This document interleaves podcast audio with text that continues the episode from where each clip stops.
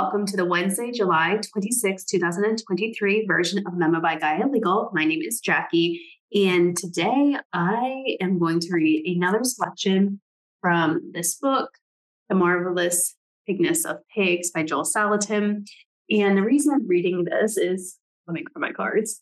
it's Leo season. Oh, actually, they're right here in front of me. It's Leo season. Um, Leo is ruled by the sun. And for me, this is speaking a lot, you know, Gaia legal, climate change, global warming, how are we in relationship with the earth? And I moved from Texas to Pennsylvania and living in lots of farmland. I personally do not have a farm, but we have, you know, land that is very um, uh, easy to grow food on, which is nice here. So um, these are topics that are coming up. And this was a book that was recommended to me by someone that made a presentation at our local church on sustainable living. And I thought that I remember him from the documentary Food Inc. I was like, oh, I really liked him. And I started to read his book. So the sun, and then um, also kind of how are we making sure that we are getting into right relationship with the sun. And for me, at least for right now, that's speaking to like, what is my relationship with the food system? It's been about, for myself, 10 years since I watched the documentary Food Inc., which planted the seeds for me to go to law school. At the time, I was on the med school path, but I was like, oh, there's a legal aspect to this as well. So um, it planted the seeds for that. And here I am, estate planning and you know thinking about how can i get into right relationship with my material possessions and then support others in doing so right? Um, but it always starts with you first like i need to do what i'm what i'm saying is necessary which is hard because when you start doing estate planning for real when you treat estate planning that is not just getting a set of documents that are going to sit on your hard drive or your shelf collecting dust when you take estate planning in a way that this is a lifestyle, and this is a way of living, and this is a mindset that I'm adopting, the my it, the world just starts expanding, right? The possibilities just start expanding, and then all of these new places to direct focus start emerging. And for myself, you know, for the past 10, 12 years, I've gone to Whole Foods every single day. You know, today, this uh, this past week, I, I go to Whole Foods because I have an emotional t- attachment and I just buy a drink just to go because it's a habit and there's people there. Like I appreciate the cashiers and all those things. And I have some people that I talk to on a regular basis there. However, um, yeah, I didn't go today um, to Whole Foods at all. And that's that's a big step, right? I haven't gone as frequently as I used to. And it's summertime here in Pennsylvania, so there's plenty of farmer stands, and I can get everything that I need from the farmer stands, any processed, like you know, chicken broth, those sort of things. I get on Thrive Market and comes shipped to the house. Obviously, you know, that's not ideal, but it is a better place than where I was previously. So I think a lot of times, like when we're thinking about estate planning or any change, um, it can seem so drastic. Like I want to, I'm here at A and I want to get to Z. And all you see is like the distance from A to Z. And really, when we want to get from A to Z, we should not be focusing on A to Z. We should be focusing on getting A to like A minus to B to or B plus to B to B minus to C plus to C to C minus and so on and so forth. And um, it makes it less daunting. And so, as long as we are making small incremental change and measurable progress, even how small it is in the direction that we are choosing, all we can do is every day give thanks for that and give gratitude for the grace and opportunity it is to have some agency over our lives and to have the ability to choose between two options and to move towards um, the option that we prefer. So today uh, it's about integration, um, how we're integrating our lives with plants and animals, kind of what that teaches us. And so I have a selection here. This is actually page 110 to 111 to 112 to 113, somewhere in there, 110 to 113 in this book, Marvelous Pigness of Pigs by Joel Salatin. I think today's Wednesday. Um, I think I can pick one more selection from this book for tomorrow, but then I'll probably move on to another book. And I was thinking just for Leo 1, I have a whole bunch of books here. So I'm just going to do this until next Wednesday, Thursday. And then I'll move on to Leo 2 and then this imagery here, which we can talk about at that time. So, integration, on integration. And let's see, where I'm going to start. I think I'll start on page 109.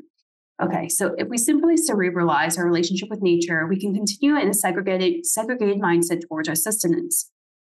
Um, for myself, this is when I, you know, the estate planner, want to get into right relationship with my physical possessions, which for the most part I am. Um, I'm actually not a big consumer of things. I consume the biggest consumer uh, of things is books. Like I buy books, but other than that, um, most of the things I've had for a long time, and we either donate to someone in need or we, yeah, we give it away. Um, I think early in my 20s, I was really into a lot of trends.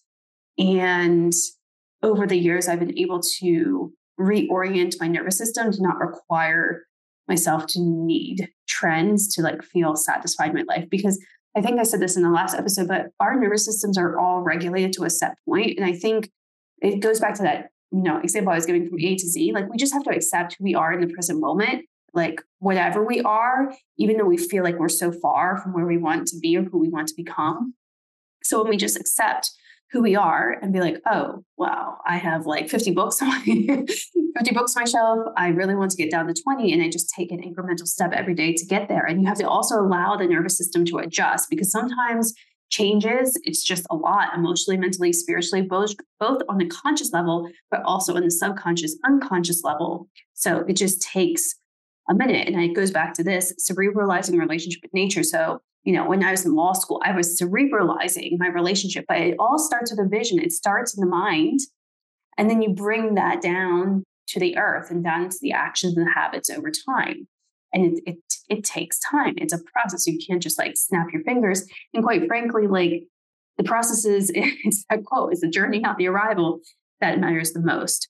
Um, so what he is saying is we have all these visions and dreams but we have to connect the mind with the body in order to make our reality. Going back page 109 yes frogs and salamanders and wildflowers are cool and everyone should see them in their natural settings touch and appreciate them but ultimately, we can enjoy them because we've eaten something, we've taken nourishment from somewhere. I think too often we assume that nature is out there somewhere. We have to get on a jet and fly a thousand miles to some special place in order to commune with nature. So, this is really interesting because when I was in my 20s, I used to have this like itch to travel everywhere. Like, I just wanted to travel all these places. And maybe it was a function of me being in my 20s, or maybe it was a function of me like being disconnected from the land. Or maybe it was both or neither. I don't know. I'm just stating that I would travel at least once a month to someplace new. And that's where my nervous system was set.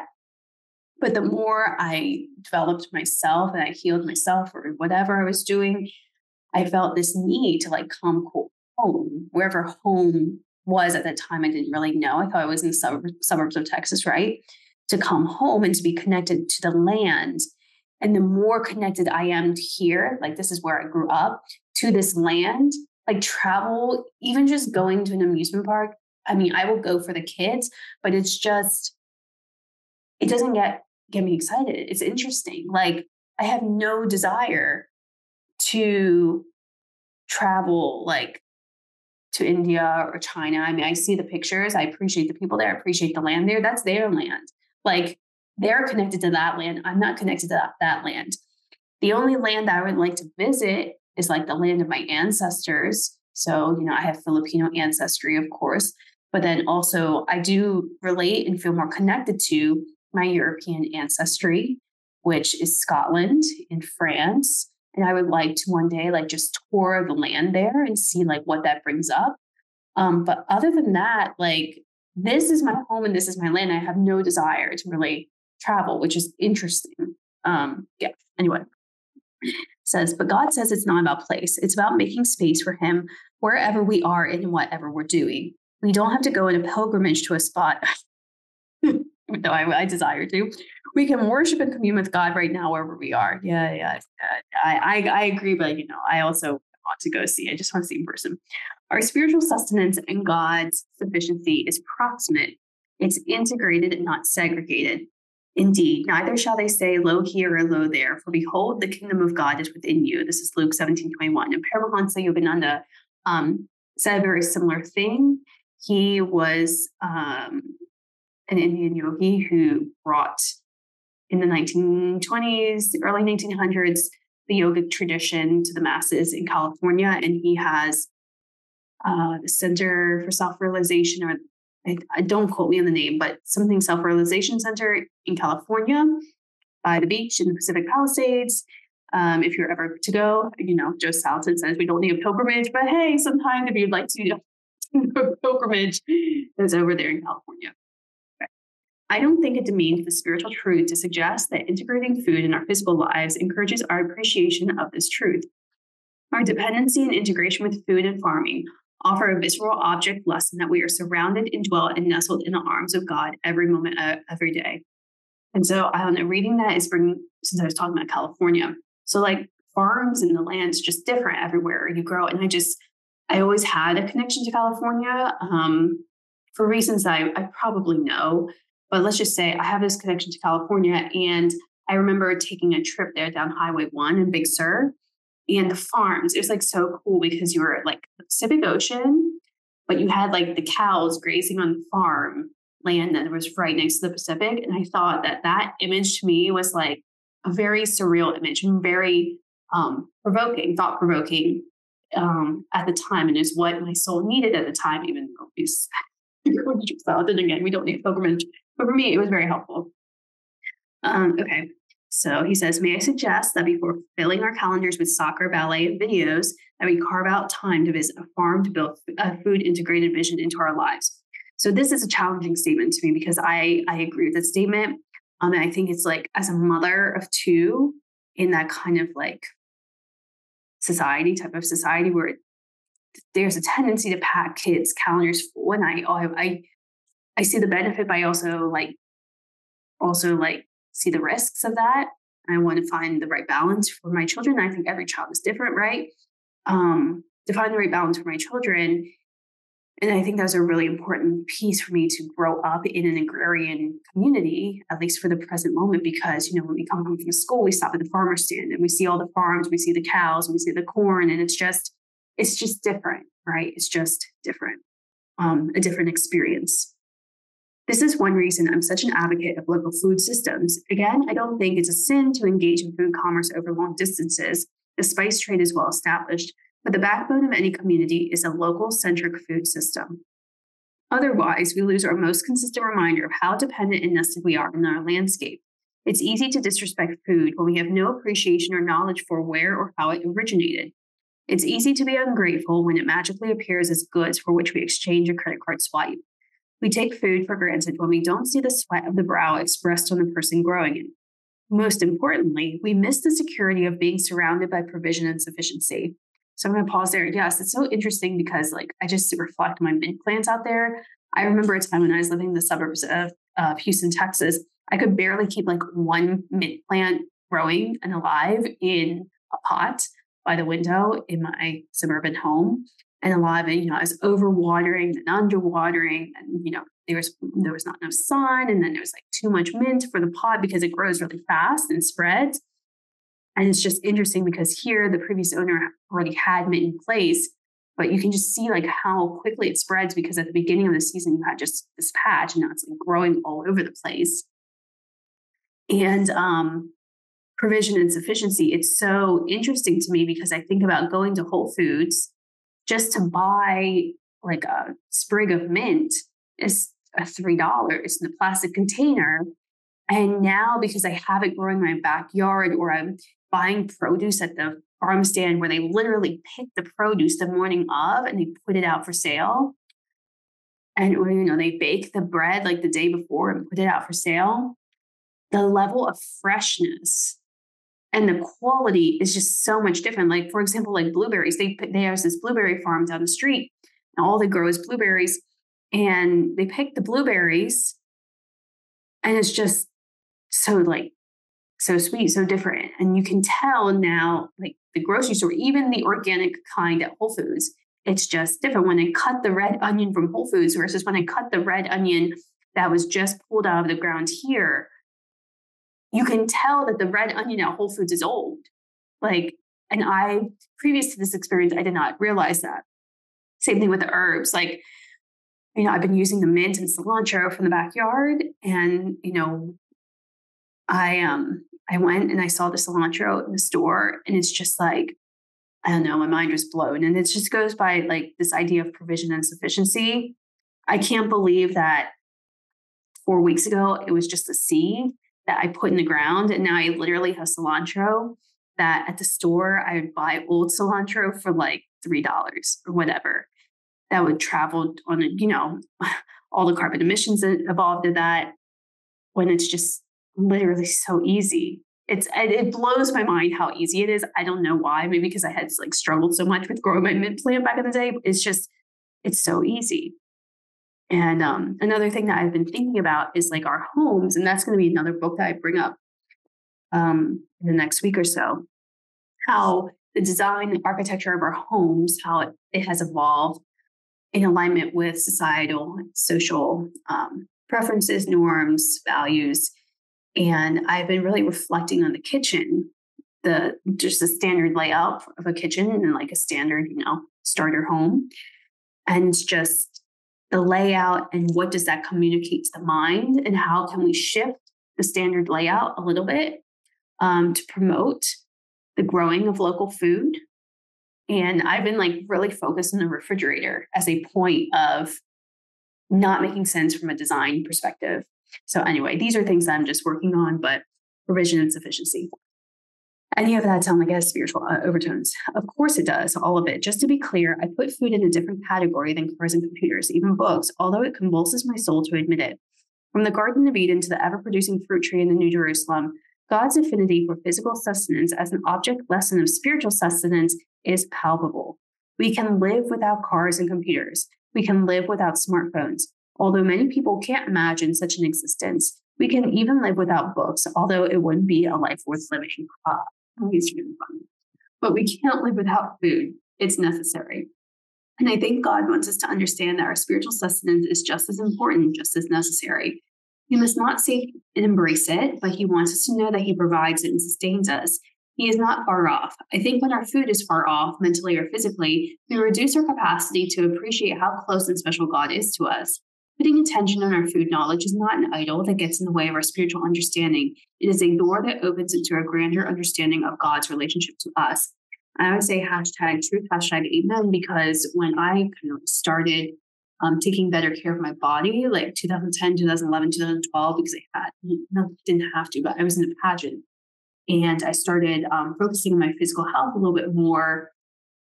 You start realizing different habits and different mindsets that are not necessarily aligned. And when we think about even in, this, in the scriptures, in the Old Testament, there are like prohibitions against certain food or like rules about food. And generally speaking, those rules are just like good rules of healthy eating. So it's interesting. Um, integrating our lives with plants and animals based us in object lessons about responsibility, relationship, faithfulness, expectation, perseverance, diligence, and unconditional love. You don't get that from the plastic wrap microwave single service meal packet. You don't get that from video games. Most of Jesus' parables use plant, animals, and farm business settings. At the time, plenty of artisans in metalwork, pottery, car- carpentry, and other manufacturing skills were around. Why not use more stories from them? Because animals and plants have living mediums and they exhibit timidity and aggressiveness, boldness and fear, death and life. So basically, getting in, you know, plants and animals, they represent a more cyclical relationship with spirituality instead of a more linear. Because when you think about metal work, it's like you have an objective. You have a beginning product and an end product in order to sell. So it's very linear. And you need both, right? You need both. But we just want to make sure that we're not focusing on one over the other to our detriment, I think is what is being said. The more noise in our lives, the more distractions and activity, the harder it is to hear the still small voice. We have to find a time, a quiet getaway. Even Jesus parted from the crowds to commune with his Father. If Jesus had to get away, how about us? Do we get away from life's noise to go learn about our food, to go visit a farm, or take an edible wild plant seminar? What does it tell our kids when we carve out time in our busy schedules to get away to the source of our food? How do we cultivate in ourselves and our kids a deep gratitude for God's spiritual provision? I believe one of the best ways to do it is with our meals. That means we don't just stop for a spontaneous, nameless, faceless meal. Of course, exceptions happen, and I'm not proposing a rigid code that keeps us enslaved and unhappy. I like a Snicker bars occasionally too, but it's extremely occasional. God is okay with an indulgence once in a while. I like soccer and football too, but we also must visit farms. We buy apple juice from a nearby orchard. We buy in bulk. We don't know every story behind every morsel we get, but we try to buy with a conscious decision, not just for convenience. Integration requires thought and planning. And this, that's, I think that's the key, right? Like, so there is like a privilege aspect of it. I recognize that you know, I am in a, a position where I have the like capacity, the time, the space to think about these things. And um, I think back to when I was a school teacher, like burnt out, working 60 plus hours a week. Um, yeah, I mean, all I did was wake up, go to school, work, pay the bills, go to bed, be exhausted, and do it all again the same day. But I'll just use teaching as an example. I think teaching specifically, if someone needs to, I'm going to speak about this in purely economic sense. If someone needs to make money and they need some more time to like also reflect in their life, I do think teaching is a good option because number one, we always need good teachers. Number two, there's alternative certification programs. It's not difficult to get in. And especially math and science, if you have a background in math and science, you don't make the best salary. But in exchange for that, you have time. You have summers off. You have a great holidays, right? You have all the school holidays. And if you use those summers and holidays effectively, meaning you think about your next steps in life, you take time to think and plan and build up skill in the off times, I do think teaching provides a great gateway to something else if that's what you choose to do. We first of all, we need great teachers in the classroom. And I always thought that like the most ideal model would be people before they have children, if that's the, the path they're choosing, they should become teachers first in the public school system and be mentored by elders who are also teaching in the public school system so that you have that very young crowd, you have the older crowd, and we can learn how to raise kids before we have kids so we can, you know, stop bringing kids into situations where we may not under we know how to birth them, we don't know how to raise them. And no one gives an instruction manual on children. There's plenty of research and plenty of books, and we have to learn just like anything, just like we have to learn math, science, we also have to open a book or learn from our elders who know, not not the elder that just happens to be in your family who has like four kids, like there's all you don't want to repeat cycles, right? There's research. We've done like thousands and thousands of kids across you know, lines of diversity who understand like these are the components of a human being, and this is human mental development, this is human spiritual development, and to learn those things um, because I think that would solve a lot of problems in society. Not all, but it would solve a big chunk of them. Um, anyway, but it takes the, the key words here was like it takes thought and planning. And I'm thinking about like, you know, I'm these couple episodes are just I'm just speaking about things in case it brings up any ideas for like businesses or these are these I'm pointing out problems. Like these are problems that need solutions on local scale. Right? not going to legislate this way. These are local solutions that need to be tailored for the specifics of a locality, right? Like what the solution is here where I am is similar but different from the solution where you likely are. Okay. So not only do you need to think about sourcing, you need to think about inventory and preparing. So this is like estate planning, like you're inventorying your assets, your inventory, all these things. Yes, that means we plan meals in advance. Um, and when I think about meal planning in advance, I think that looks different for everybody. Like, so I think about Myers Briggs. If you have a sensor, S, um, their, their meal planning is going to look very different from someone who maybe is intuitive. So, for example, myself, I don't plan meals in like the traditional way that's like propagated on Instagram and social media. Um, I make my meals as I go. Like I think about it every week. I think on like Fridays, I think about okay, like what do we want to eat for the week? Um, but I find the recipe and I make it the day of, like because I like fresh ingredients. But I only my meal planning, I guess, is that I only use one blog for recipes. So it's like she's my meal planner. Um, it's the half baked harvest, and she's my meal planner.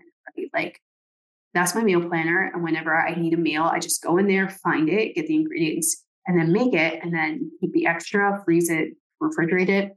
Um, but usually I do like the same meal, like two days, right? One's fresh, and the next day is reheat. And then for breakfast and lunch, you just have your standard. Um, it's already prepared. But I like generally eat the same thing too. So it's just interesting. So finishing up, we're aware of what's in season and out of season. Do you know what local farmers are struggling with right now? Too many tomatoes, too many apples. Can we take some slightly blemished product off their hands and can it, freeze it, turn it into salsa or applesauce? Integration means we voluntarily place ourselves as dependents into the provision of our landscape. We don't expect someone to deplete the aquifer in Colorado to grow our grain and to ship with militarily produced purchased oil to a feedlot that pollutes the air and water to be slaughtered to be disrespected workers be transported via a refrigerated truck belching diesel fumes across the country to the burger joint near where we work so we can conveniently and thoughtlessly eat, even if such convenience gives us time to read our Bible more.